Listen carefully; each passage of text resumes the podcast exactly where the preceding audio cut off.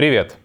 Вы на канале IT-школы Teach Me Skills, я ведущий рубрики «Натив» Илья Рублевский. Сегодня вечером мы будем говорить об IT и не только. Ну что ж, этот выпуск должен был состояться. А, многие ждали его продолжения, поэтому сегодня вместе с моим гостем, вместе с Пашей Львовым мы продолжим разбирать вопросы собеседований по шарпам и .NET. Отдельное спасибо нашему подписчику Вагифу К, который прислал нам целую громаду классных вопросов. Мы с Пашей посмотрели эти вопросы, мы их отсортировали, поэтому сегодня будет бомбезно. Да, мы стали доступнее, нас теперь можно не только смотреть, но и слушать. Мы теперь есть в разделе подкасты на Apple и Яндексе. А, подписывайтесь на наш канал, ставьте свои лайки, комментарии. Смотрим ролик. Погнали!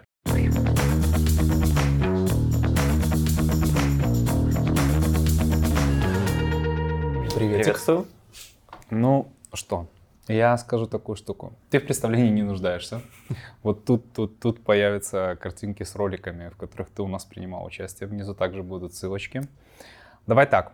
Этот ролик должен был состояться. Сегодня мы продолжим проходить собеседование по C-Sharp, .NET, поэтому ты, как всегда, будешь максимально конкретным, доходчивым. Постараюсь устроиться. А, вот, э, друзья, смотрите данное интервью, готовьтесь к собеседованию, обязательно оставляйте комментарии, можно и вопросы.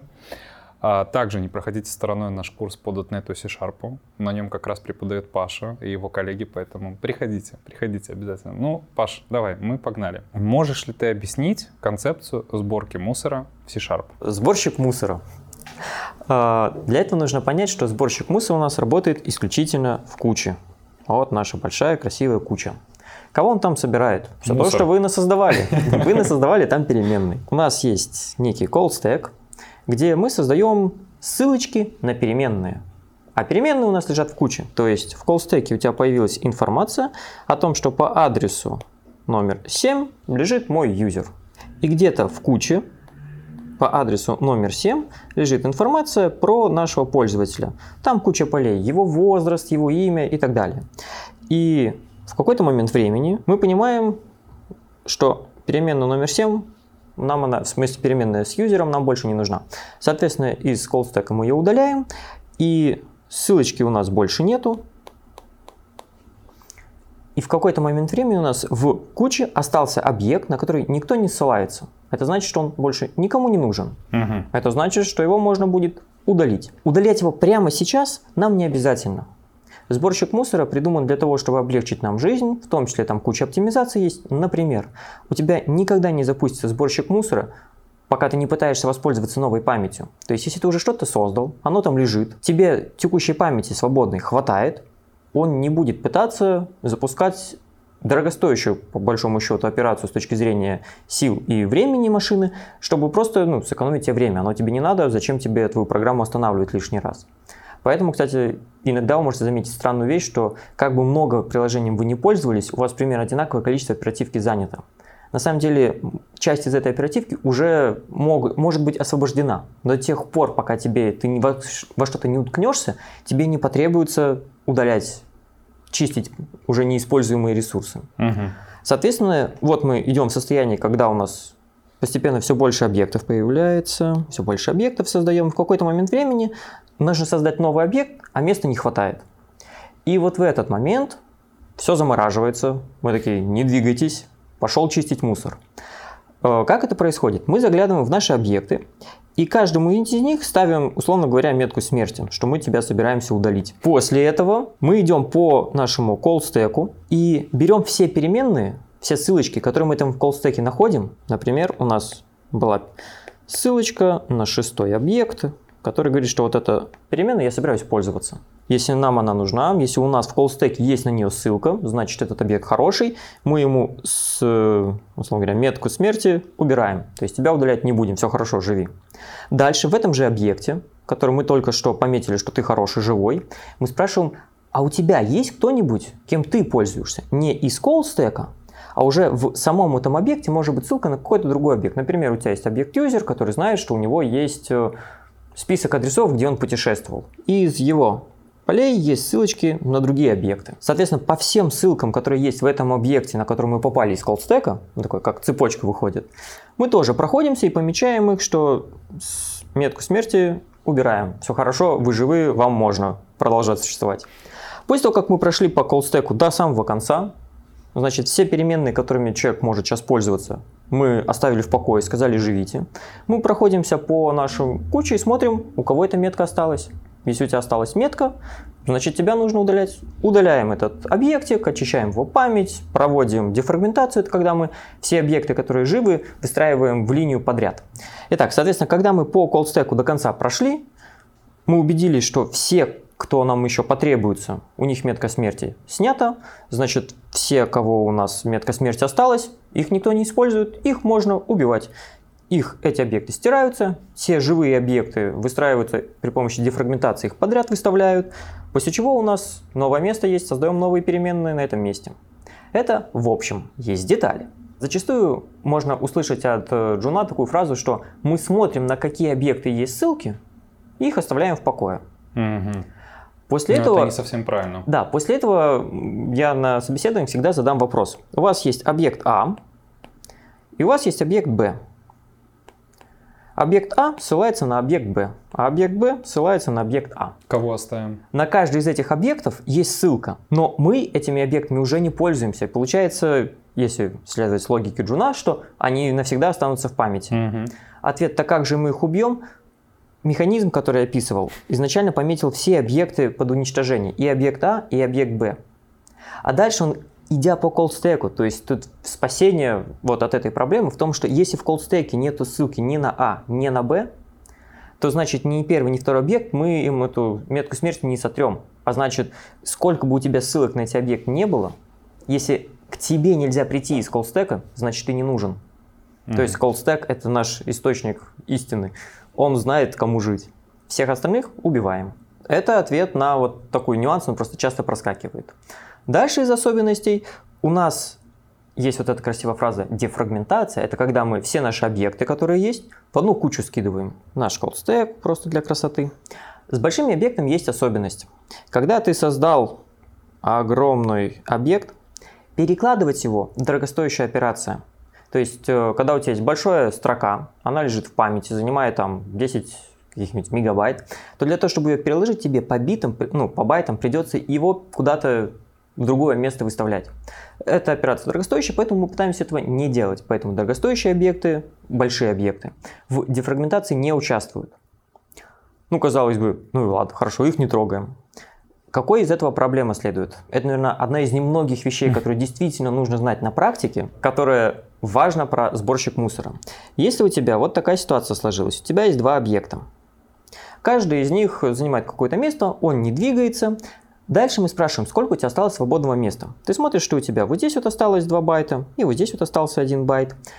Всего 3 байта. Можешь ли ты подряд выделить место под объект размером в 3 байта? Не можешь, потому что они у тебя в разных кусочках лежат.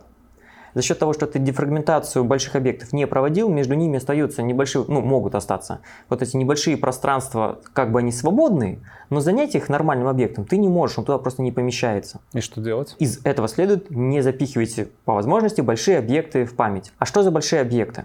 Большие объекты в большинстве случаев это если ты считал огромную строку.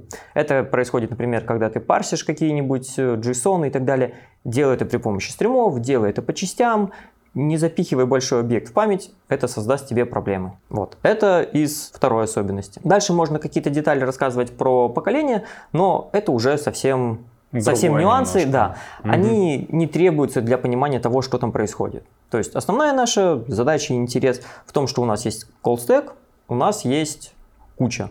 Stack знает, кому жить, в куче накидано всякого мусора. Просто и понятно. Надеюсь. Бодро, бодро. Тогда будет следующий вопрос. Э, Какова цель использования операторов C-Sharp? По поводу операторов, это уже в такие дебри лезем. Дело в том, что просто удобство. Мгм. То есть операторы не добавляют ничего в язык программирования. Это такой синтаксический сахар, то есть более привычная для людей запись функции. То есть любой оператор – это функция. Отрицание, то есть восклицательный знак, это оператор. Он работает с одним объектом. Это просто функция. Куда ты передаешь один объект, он тебе возвращает его обратное значение.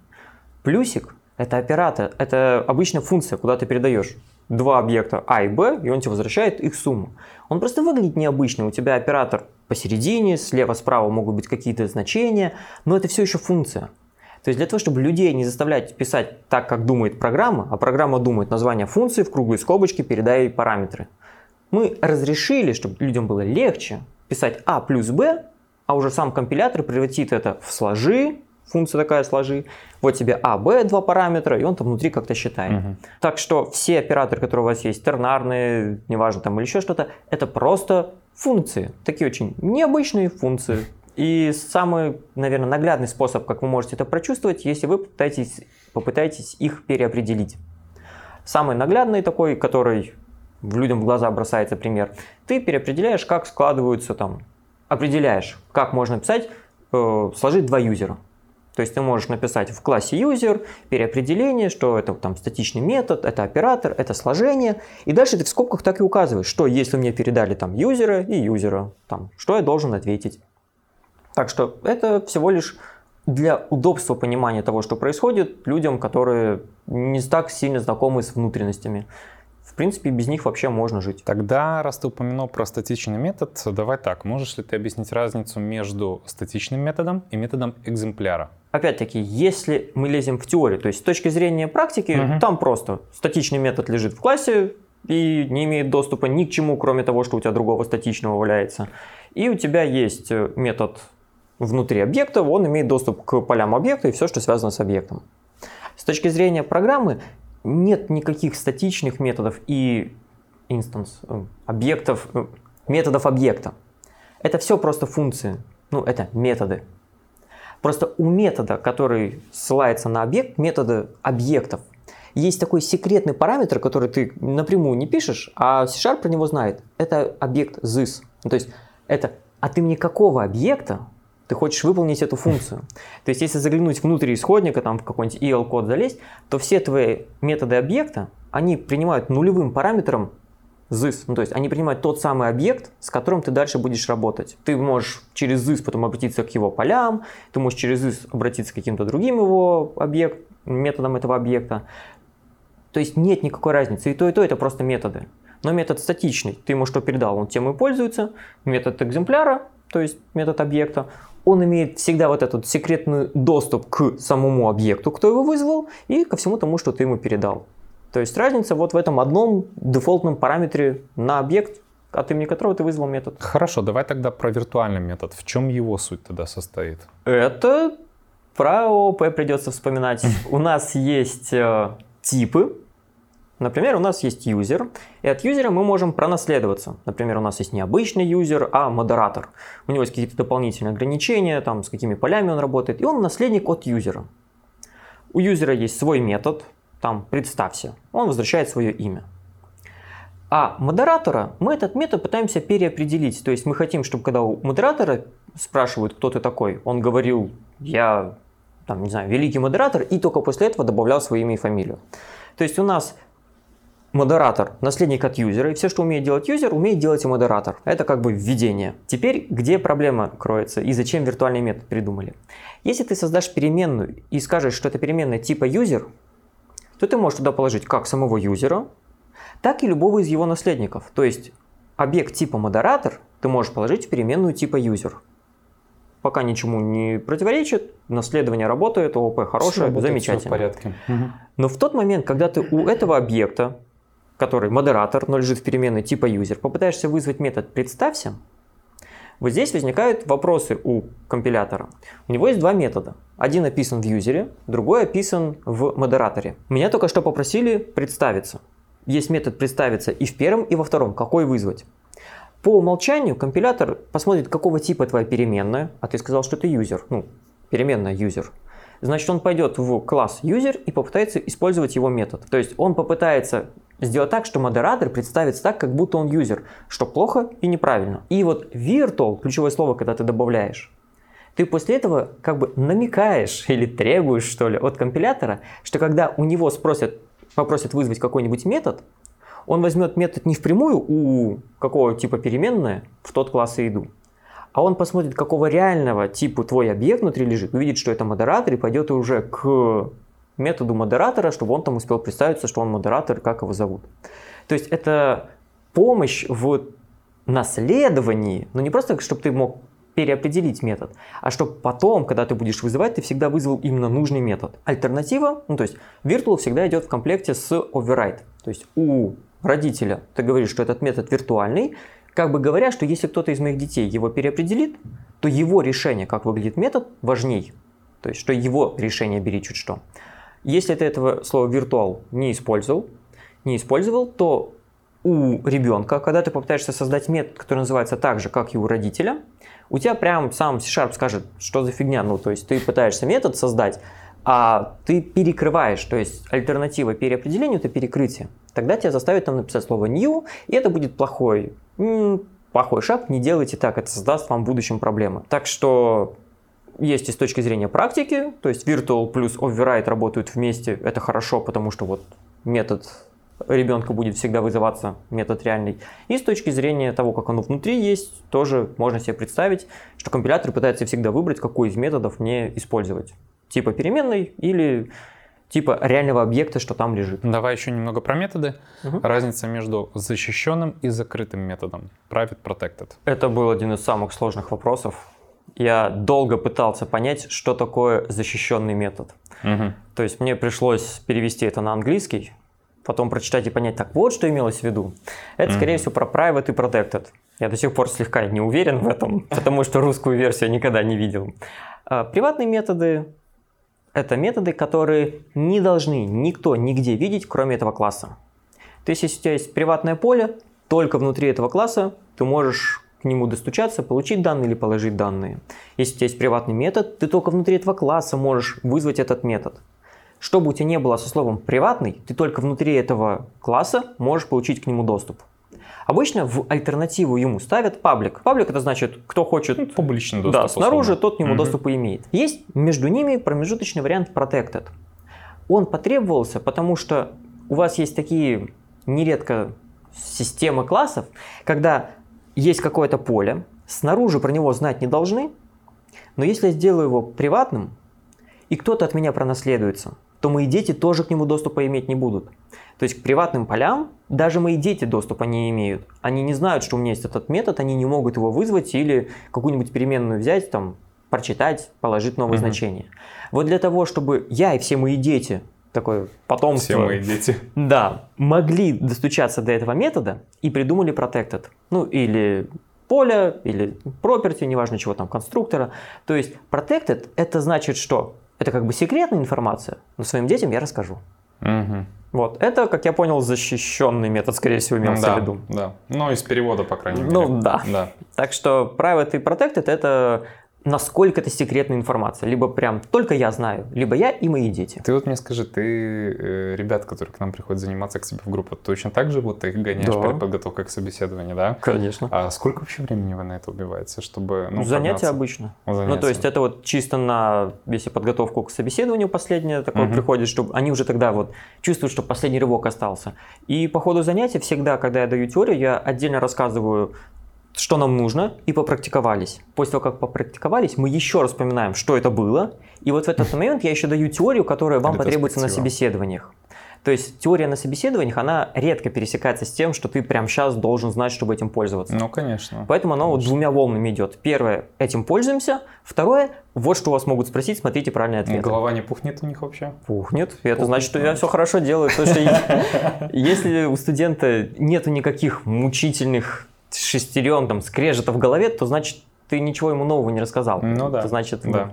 нет смысла от занятия. Хорошо, давай продолжим. Mm-hmm. В чем разница между throw и throw x? C-Sharp? Это сложный вопрос, потому что я хочу ответить развернуто, я хочу рассказать какую-то историю, а это максимально скучный ответ, ну, в колстеке. Угу. Дело в том, что когда у вас упала ошибка, и вы написали просто throw и сразу точку с запятой поставили, это значит, что вот ошибка какая пришла, вот ее точно так же наверх и пробрасывай.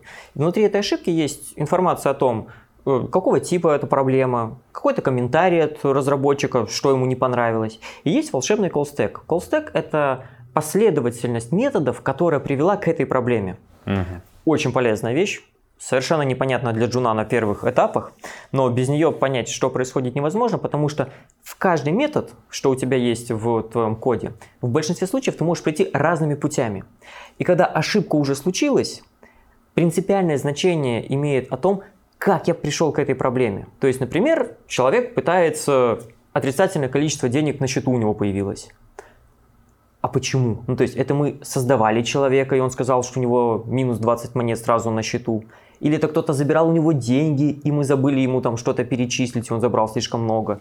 Или еще миллион вариантов. И вот этот call stack, он говорит последовательно, что мы выполняли, какие методы. И в итоге последний кусочек, это, собственно, а вот здесь вот упала уже ошибка. Угу. После чего ты можешь воспроизвести все эти шаги, чтобы посмотреть, на каком из этапов ты свернул не в ту сторону. Поэтому call супер важная штука. Но это же и может быть минусом играть. Например, если у меня есть какая-то секретная информация, там в базе данных у меня дополнительная информация, или какие-то через секретные места проходил, когда авторизацию проводил, или еще бог знает что, у меня в колстеке все записано, какие методы у меня срабатывали.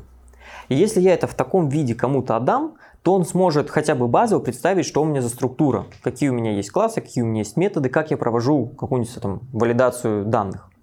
Если я хочу сказать тебе, что за проблема, но не хочу тебе рассказывать, а как ты к этой проблеме пришел, то есть не хочу показывать свои внутренности слишком много, то для этого я использую throw и просто x. В этом случае всю информацию про в чем была проблема я тебе предоставлю, то есть там мало денег на счету. Но весь в этот call stack, как я сюда пришел, я тебе не покажу. Я его отрублю и скажу, вот прям ну, здесь ну, типа ошибка. тебе не надо это знать, да? Да, то есть разница о том, мы сохраняем call stack или прячем mm-hmm. его. Хорошо. А, ну, это будет часто теперь начало фразы, уже прозвучало частым началом фразы. В чем разница между структурой и классом C-Sharp? Это вопрос потребовал от меня обдумывания, потому что я изо всех сил искал, что у них общего. Ну, то есть, в смысле, что у них, чем они отличаются? Всем. Всем. Ну, то есть, и у них общего то, что и там, и там ты в теории у тебя есть поля. Вот, как бы все. Ну хорошо, может ты решишь, что и там, и там есть методы. Но структура это value type. Угу. Значит, все то, что мы знаем про value type, то, что они целиком копируются, то, что они хранятся у нас в стейке, это все про нашу структуру. У тебя есть классы. Классы — это максимально общее описание, это референс type, они у тебя лежат в куче, у тебя есть куча ссылочек, ты передаешь лишь ссылочку на них. То есть у них пересечений-то практически нету. Из какой-нибудь пример, если у тебя, ты хочешь запомнить, что у тебя есть пользователь, ты создаешь в большинстве случаев, что это класс юзер, потому что у него будет много ссылочек на другие объекты, потому что у него хранится внутри сильно разрозненная информация, которую ты из разных частей можешь подтягивать. Ты часто этого юзера будешь передавать по методам, и в одном методе изменил, все должны сразу увидеть эти изменения. Это, собственно, наш класс, то, как мы им пользуемся, то, как мы к нему относимся. Самый, наверное, адекватный пример структуры – это какой-нибудь вектор. То есть у тебя есть три циферки, раз, два, три, и по отдельности они бессмысленны. Ну, 7 бессмысленно. А вот то, что это там по x 1 по y, 8 по z7, то это именно структура данных, и вместе ты их будешь перекладывать. Они у тебя, если будут храниться в стеке, то это не проблема. Ты здесь вектор создал, что-то поменял угу. и дальше ответил, там, подходит нам это значение или правильное направление удара или неправильно. То есть это такой вот, или, например, date time. То есть у тебя есть день, месяц, год. Это вот вместе хранится в структуре, ну, там еще часовой пояс, еще всякие данные. Но это именно структура. То есть это все еще что-то близкое к базовому типу, близкое к тому, что я прям в этом методе буду использовать, менять считывать и принимать на этом решении, и, скорее всего, не то, что я буду передавать куда-то дальше, много раз тем более. Так что ответ такой, что да у них общего нету ничего. А что такое лямбда выражение в C-Sharp и как оно используется? Это примерно из области оператора. То есть э, для того, чтобы понять, что такое лямбда, нужно узнать или вспомнить, что такое function и action. То есть у нас есть такие типы переменных, в которых мы храним ссылочку на методы. Это непривычно в каком-нибудь JS фронтенде намного чаще этим пользуются, в шарпах это пореже бывает, когда мы в чистом виде фанк и экшен делаем. Замысел в чем? Мы нередко хотим передать в качестве входного параметра, в качестве каких-то данных в другой метод, инструкцию, что делать. Не кусочки данных, а именно вот какие-то шаги. Например, самый такой типовый вариант, у меня есть массивчик, и я хочу, чтобы ты его отсортировал.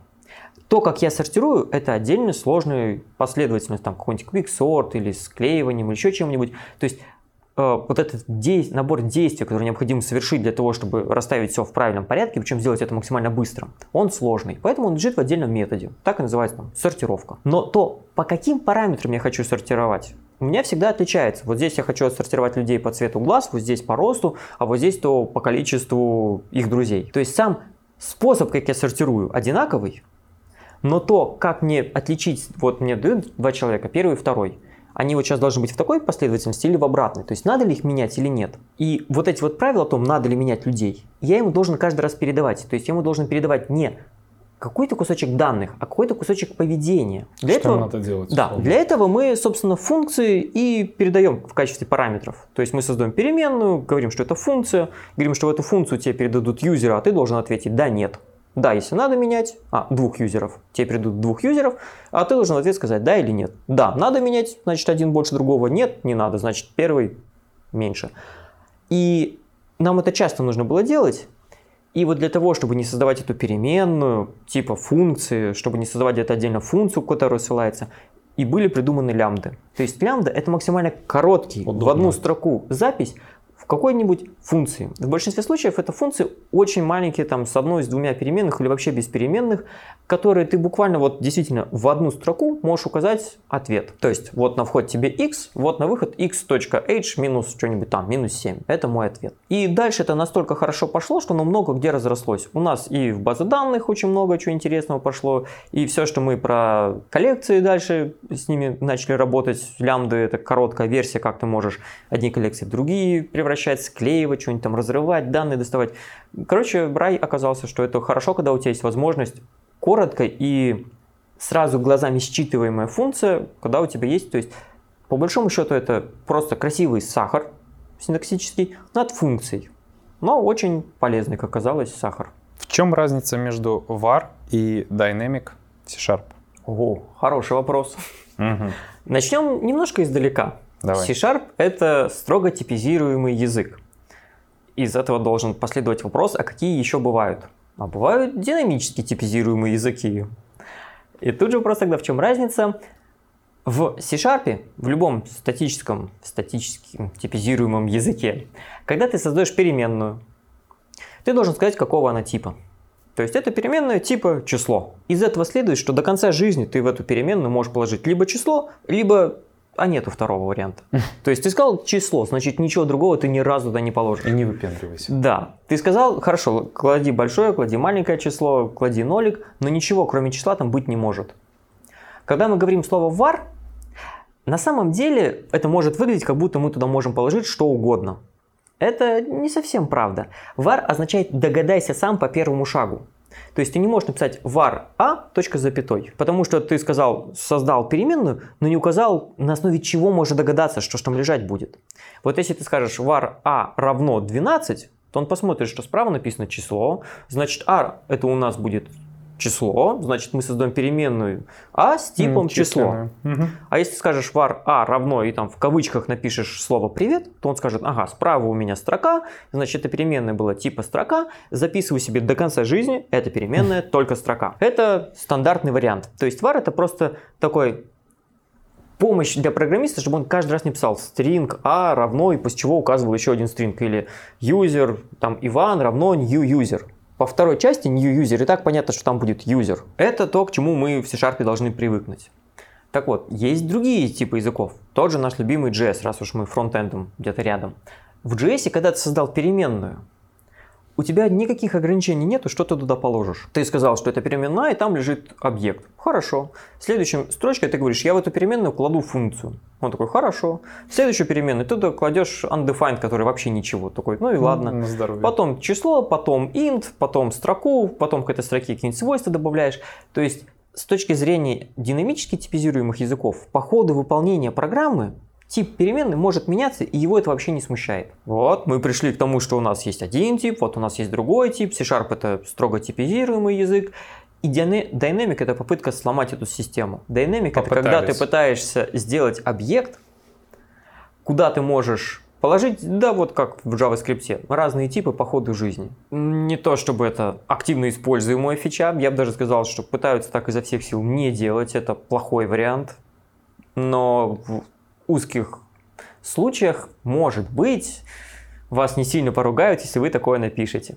Но если вы джун, не делайте так никогда, пока это не написал сеньор. Написал сеньор, тогда можно скопировать и то с разрешения. А, давай тогда перейдем к ключевым словам. Угу. Какова цель ключевых слов ref и out? Это, наверное, ностальгия по C++. Я, я бы так быть. ответил. Дело в том, что у нас есть переменные, они у нас референс тайпы передаются по ссылочке, то есть ссылочка на объект. Есть value тайпы, которые передаются просто целая копия. И если у тебя есть переменная возраст, там лежит 20. Ты передаешь эту переменную в качестве входного параметра в какой-нибудь метод. И в этом методе его там меняют. Ты об этом не узнаешь. Это как бы стандартное поведение value тайпов, ведь там копия на тебя никак не влияет. Но при помощи ref и out ты можешь этот механизм сломать. Ну или проапгрейдить, смотря как тебе нравится. Получается, если ты укажешь, что у тебя есть int, но не просто int, а ref int, это будет означать, что ты туда передаешь не число как таковое, как мы раньше делали, копию числа передавали. Ты туда передаешь ссылку на то место, где будет лежать число. То есть ты пытаешься скопировать поведение референс-тайпов. То есть ты передашь ссылку на объект, а значит, если в этом методе ты изменишь объект, ты будешь узнавать его по ссылке, значит, ты его изменишь и у родителя, что иногда достаточно удобно. Например, где-то можно использовать в стандартных библиотеках. Э, когда вы используете try-parse, то вы передаете туда число, ну или какой-нибудь объект, и говорите, если получится вот из этой строки сделать мой объект, вот сюда его и запиши. То есть оно, в принципе, бывает, когда используется. Но это вот такая попытка с value type обращаться как с референсами. Угу. Конкретно ref out отличаются буквально мизером. Один из них требует, чтобы ты объект сначала у себя проинициализировал, то есть ты взял какой-нибудь int, положил туда уже готовое число, и только потом тебе можно его отдать. Это значит, что если в этом методе его хотят изменить, они могут это делать. Если не хотят, то и ладно. То есть ты можешь пройти и ничего там не трогать. Out, насколько я помню, out, ref out, там, мелочь. Out, насколько я помню, э, говорит следующим. Ты можешь отдать мне вообще не проинициализированный, просто сказать, что есть число, какое я еще не знаю. Передать его в метод, но в этом случае в методе ты вынужден будешь его проинициализировать, то есть положить туда хоть какой-нибудь ответ. Какова цель ключевого слова log в C-Sharp? У, это в опасную тему мы идем, это про многопоточность. Чтобы сильно не углубляться, скажем так, у нас есть многопоточность, то есть один и тот же метод одновременно могут выполнять два и более потоков. В этом методе ты можешь делать какие-то опасные, то есть шаги с общими ресурсами, которые одновременно два потока выполнять не должны. Например, ты открыл файлик и записываешь туда по очереди буковки раз, два, там циферки 1, 2, 3. Если одновременно два потока попытаются это делать, записать в файлик 1, 2, 3, это сломает всю твою структуру, потому что первый запишет 1, 2, а потом, заме... а потом замрет. Замрет, да. И второй угу. поток начнет туда записывать в тот же файлик 1, у тебя получится строка 1, 2 и опять 1, что может сломать твою бизнес-логику, что плохо, мы пытаемся этого избежать, поэтому вот в эту критическую секцию ты оборачиваешь ее в тот самый лог, и в блоке говоришь, что вот этот блок за раз один поток только выполняет. И если туда первый поток зашел и начал выполнять вот этот, записал один, записал два, даже если этот поток уснет, а это нормальное состояние, то второй, третий, пятый, сколько у тебя там не было потоков, внутрь этой секции даже не попытаются зайти. Но они посмотрят, скажут, что ну нет, она занята. И снова уснут, передадут как бы очередь дальше. В итоге вернется очередь к первому потоку, он допишет свое 3, выйдет из критической секции, скажет «Свобода! Кто первый захочет, вот запрыгивайте, снова начинайте выполнять этот код». Это вот самый простейший способ синхронизации потоков. Но если вы про это упомянули или у вас про это спросили, то готовьтесь отвечать, что такое семафоры, какие у вас еще есть способы oh, синхронизации. Oh, oh. Они всегда идут вместе. То есть редко, когда лог вспоминают просто, ну вы знаете, ну и ладно. Ну, как бы, уж если взялись за многопоточность, значит, она зачем-то нужна. А, слушай, а вот вообще из озвученных тем, а с какими чаще всего бывают проблемы у студентов? А, с проблемами во время прохождения собеседования или когда они код пишут? А, с, с пониманием вообще, да, с прохождением собеседований. Я ни разу не слышал, чтобы хоть один джун полноценно отвечал на вопрос про сборщик мусора. И здесь вина не Джуна, а в том, что у него про это спрашивают. Не... Сборщик мусора это не джуновский вопрос. Условно. Это не джуновский вопрос, а главное, он совершенно бессмысленный с практической точки зрения. То есть как бы ты хорошо не знал, что, как он внутри работает, угу. на то, как ты пишешь код, оно мало когда будет влиять. Но это продолжают спрашивать, соответственно, к этому пытаются готовиться. Такая ноша не по себе, ну, не по силам для джуна. Поэтому на нем часто спотыкаются. Ну, вот так сложилось в нашей сфере почему-то. Все хотят, чтобы Джун знал, условно, больше, чем должен знать, да? Тут очень сильно и от компании зависит. То есть один и тот же человек в разных компаниях будет оценен как сеньор, а в другой как джун. И это не метафора, это реальные люди в реальных компаниях, вещей. которые вот здесь вот его с позиции сеньора он уходит, к нам в компанию мы его ну максимум на джуна возьмем. Потому что для нас важен вот такой набор знаний, для нас важно, чтобы ты там умел с какими-то библиотеками работать, чтобы у тебя были понимание того, как ты вот с этими конструкциями будешь работать. В других компаниях это не нужно. В других компаниях важнее там какой-нибудь agile, чтобы ты хорошо понимал. То есть это не плюс-минус, это специфика. Ну, это процессы просто, да. как настроены. Еще раз, в чем разница? Mm. String, string builder. Это как со структурами и классами, у них общего ничего нет. То есть строка это действительно данные. То есть string это ссылочка на где-то область памяти, где у тебя массив чаров лежит твоя строка. String builder это такой класс, при помощи которого ты можешь ему рассказывать намерения, которые можно собрать чтобы построить в итоге хорошую строку. То есть, когда ты передаешь в string, у него есть метод append, куда ты закидываешь данные, он, когда ты ему сказал там, добавь в строку 1, добавь в строку 2, добавь в строку 3, добавь в число 7. Он все то, что ты ему накидал, он так отдельно и хранит. Он такой, хорошо, я запомнил, ты просил 1, 2, 3 и 7. Получай. Но строку он из этого не создаст пока ты не попросишь, он просто будет знать про это намерение. Поэтому если следующим шагом он попросит, о, а еще последний символ удали, ты такой, ну ладно, значит, это ты больше не хотел добавлять. То есть String Builder позволяет тебе не изменяя строку, а мы знаем, что строки неизменяемые, то есть нельзя их создать, ну, нельзя их изменить, приходится создавать каждый раз новые. То есть не делая вот эту дорогостоящую операцию по созданию переменных, по кусочкам накидывать пожелания, накидывать намерения как должна выглядеть итоговая строка, после чего нажимаешь в конце один метод, говоришь, а теперь собирай. И он все эти намерения, которые ты ему накидал, он их склеивает и за один раз тебе выдает уже готовую строку без всяких промежуточных результатов. Что хорошо и удобно. В чем суть экстеншн методов? Синтаксический сахар. У нас это, у тебя ключевой вопрос, в чем разница, у меня ключевой ответ, это просто для красоты. Сахар. Да. Угу. Экстеншн методы это странный способ дополнить класс, к которому у тебя нет доступа. Для, для чего вообще это делается? У нас есть класс, лист. лист. Э, в этом классе уже есть набор методов. Эту библиотеку писал не я. Но мне очень часто вот в моей там какой-нибудь игре нужно, чтобы я ему передал массив врагов, а он мне оттуда случайного достал. Для этого я написал метод. Этот метод ты ему передаешь лист, а он тебе возвращает оттуда случайный объект. Там буквально пару строчек, но тем не менее этот метод мне каждый раз приходится вызывать. Я пишу название метода, и внутрь в круглой скобочке там метод называется рандом. И внутрь я ему передаю свой массивчик, uh-huh. ну, свой лист. И может быть, по эстетическим причинам мне хочется, чтобы я это делал наоборот, чтобы я к названию своего массива врагов, массива каких-то объектов, писал точечкой и говорил рандом, после чего мне возвращает случайного объекта. То есть это когда ты чисто синтаксически пытаешься поменять местами то, как ты вызываешь этот метод, чтобы он выглядел не так, как будто это отдельный метод, а внутрь передаешь параметр, а как будто у самого объекта есть такой метод, как взять случайный. И для этого ты пишешь этот метод, который у нас был, он внутри выглядит абсолютно так же. Ты просто делаешь его статиком, и первый параметр ты помечаешь как this. И это значит, что в этот параметр, в первый, ты будешь его передавать не как нормальный метод в круглых скобочках, а он с другой стороны будет стоять. То есть там вот слева от названия этого метода через точку будет называться, ну, стоять твой объект. Господи, какая усложненка. Это если махать руками. А если в коде, то Не, ну, понятно, тактические методы, да. они намного проще, когда ты их вызываешь. То есть они выглядят так, как будто ты у объекта вызываешь просто его внутренний метод. Хотя угу. на самом деле этот метод снаружи ты сам его придумал. Паша, у меня будет такой вопрос. Э, каковы преимущества при использовании внедрения зависимости в код? Их много.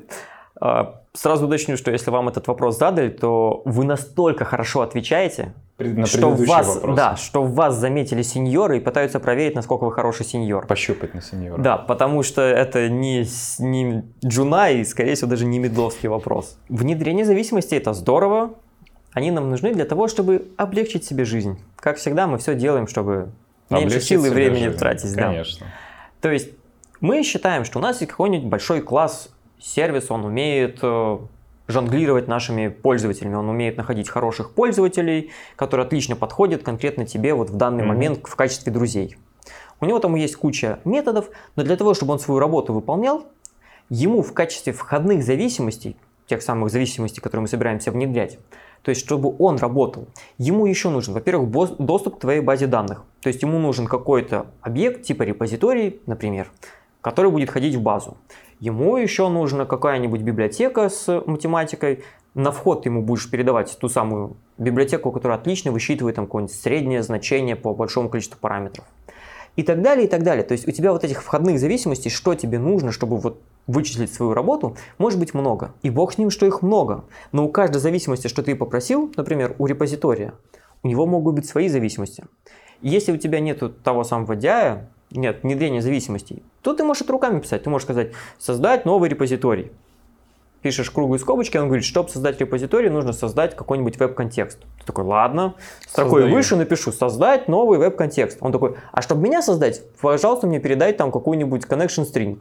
Такой, ладно, обращаюсь к методу, который может там в конфиге лезть, еще. И ты, получается, такую огромную портянку пишешь из того, что тебе нужно создать, чтобы в итоге получить свой один метод, который я буду дальше использовать. Что неудобно. Например, я, кстати, узнал, что в геймдеве такое часто происходит, потому что у них для производительность важная фича, а DI-контейнер работает чуть медленнее, чем если бы ты это делал руками. Поэтому у них иногда бывает, что они вот это все руками прописывают. Жалко мне вас. Но ну, как положено. есть, жи- да. живите. Но вот конкретно в вебе у нас есть DI, и как мы это решаем? Мы в одном месте рассказываем, что когда нужно создать вот какой-нибудь там репозиторий, uh-huh. на вход передаем ему веб-контекст. Это вот одна строчечка. Вторая строчечка будет, когда кто-то просит веб-контекст, на вход ему передать такой-то параметр. И мы просто расписываем, кому из наших классов какие объекты нужны. После того, как ты это расписал, просто кто с кем связан там, где тебе уже нужно его использовать, ты говоришь, дай мне, и берешь всего один из них и тянешь за него как будто бы.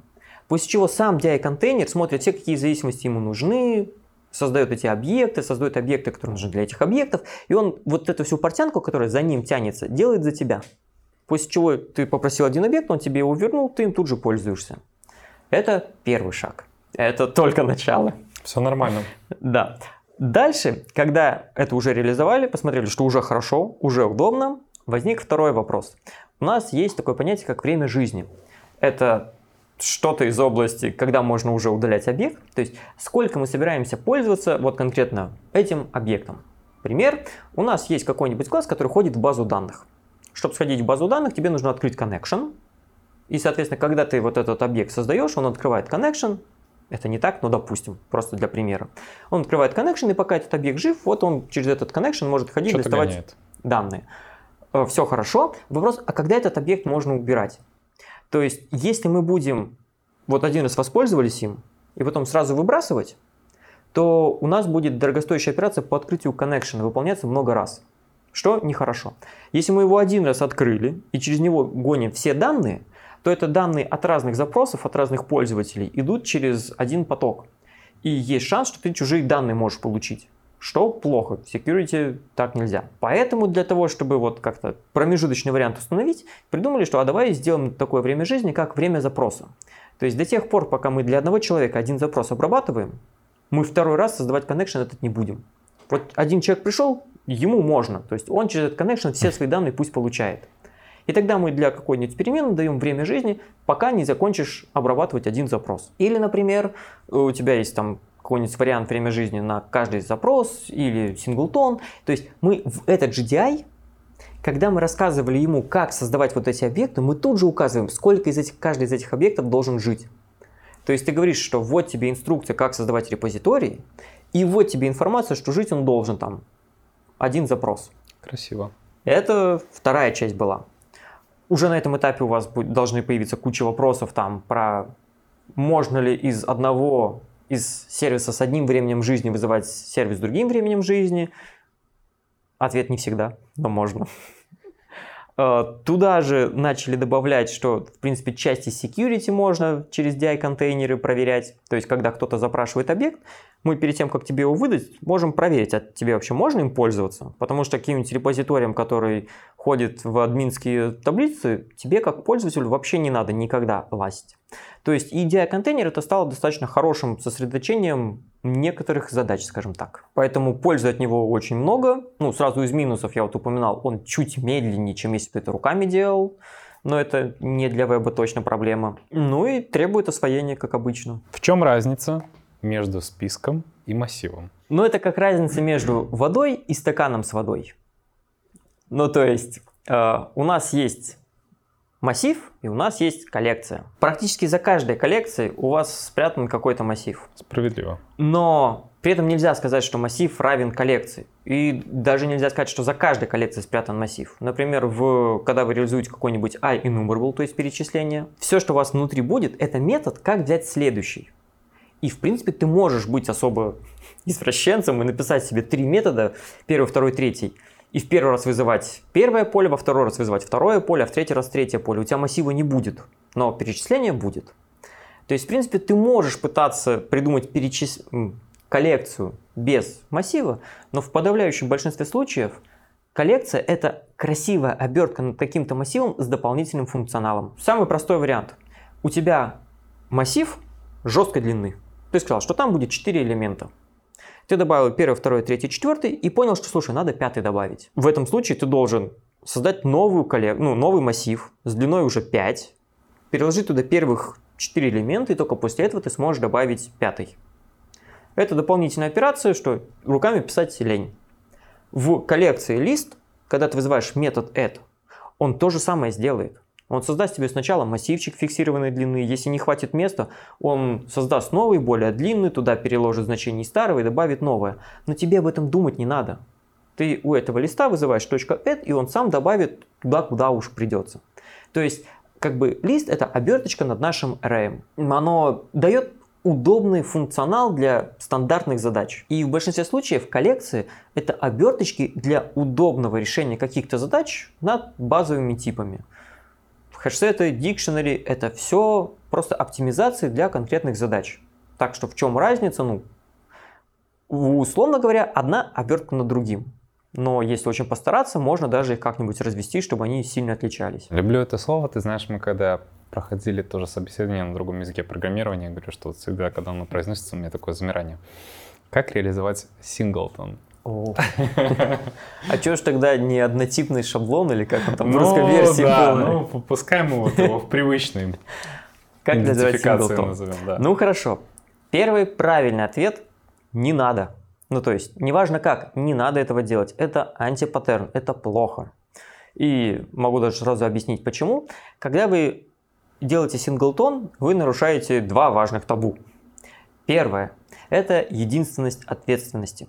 То есть мы пытаемся сделать так, чтобы каждый класс отвечал за какую-то одну фичу. И синглтон, если ты его правильно записал, он отвечает за то, чтобы никто не мог создать второй объект твоего типа. Но тут же внутри этого синглтона у тебя лежит какая-то логика. И он, получается, получается, отвечает и за то, как себя создать, и за то, что внутри должно происходить. Что плохо. Это маленькая проблема, но проблема. Вторая проблема, самая большая, из-за чего очень часто страдали, да и я тоже, когда у тебя на проекте что-то называется синглтоном, реализовано как синглтон, во всем проекте ты используешь его, как будто он точно один будет, приходит заказчик через там, 5 лет после начала проекта и говорит, слушайте, вот у нас был чатик на главной странице, я вам клялся, что он будет один. Ну, можно, у админов будет второй. После чего тебе нужно весь твой проект перелопачивать и переделывать его, потому что ты же думал, что он один будет. То есть синглтон это по какой-то причине ты веришь человеку, что вот этот объект точно не потребуется второй. Такого не бывает. Оно не потребуется, ну, ближайшие пару лет, может быть, может пару месяцев, да хорошо, 10 лет, но потом потребуется. И чем дольше ты оттягиваешь вот тот момент, когда тебе придется его переделывать, тем больше у тебя будет проблем. Поэтому самый правильный способ, как создать синглтон, это использовать DI-контейнер, где при создании объекта ты скажешь, этого, у этого объекта будет время жизни синглтон. И если тебе это больше не потребуется в какой-то момент времени, ты там заменишь в одном месте одну строчку, и у тебя он больше не синглтон. И супер будет. Ну, конечно, это удобно. Но если очень уж настаивают, спрашивают, ну, нам просто из любопытства, как же его сделать? Ответ просто. Шаг первый. Если мы хотим, чтобы нельзя было создать объекты данного типа, нужно заблокировать конструктор. К сожалению, удалять конструкторы мы не умеем, зато мы можем сделать их приватными. То есть, если у вас у объекта внутри класса написано, что это приватный конструктор, значит за пределами класса никто попытаться создать этот объект данного типа не сможет. Это первый шаг. Второй шаг, когда вы больше не можете создать объект данного типа ни один, вам нужно найти лазейку, чтобы можно было хотя бы один создать, ну, собственно, первый. Для этого тебе нужен статичный метод, который, когда ты вызываешь, он заглядывает в свои внутренности и смотрит, а у меня уже есть хотя бы один объект данного типа. Если нету, так уж быть, я создам. Поскольку этот метод лежит внутри твоего класса, то у него доступ к приватным полям есть, то есть и к приватному конструктору тоже есть. Второе, что ты должен тут же задуматься о многопоточности.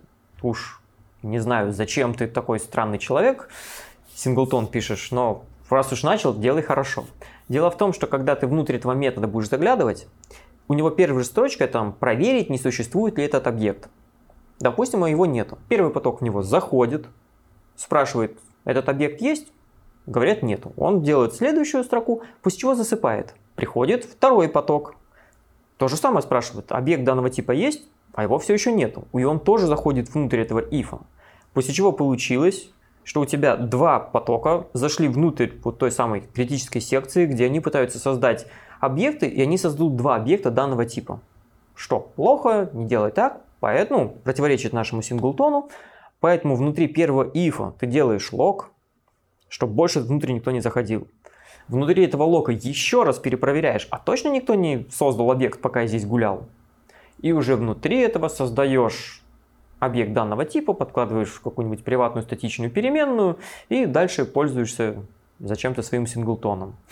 Так что да, можно, да, это вот так работает. Если вы вообще эстеты внутрь лезете, то вспомните то, что у вас есть оптимизация на уровне процессора, и там есть специальные слова, которые ее отменяют, чтобы он не проскочил даже сквозь эти защиты.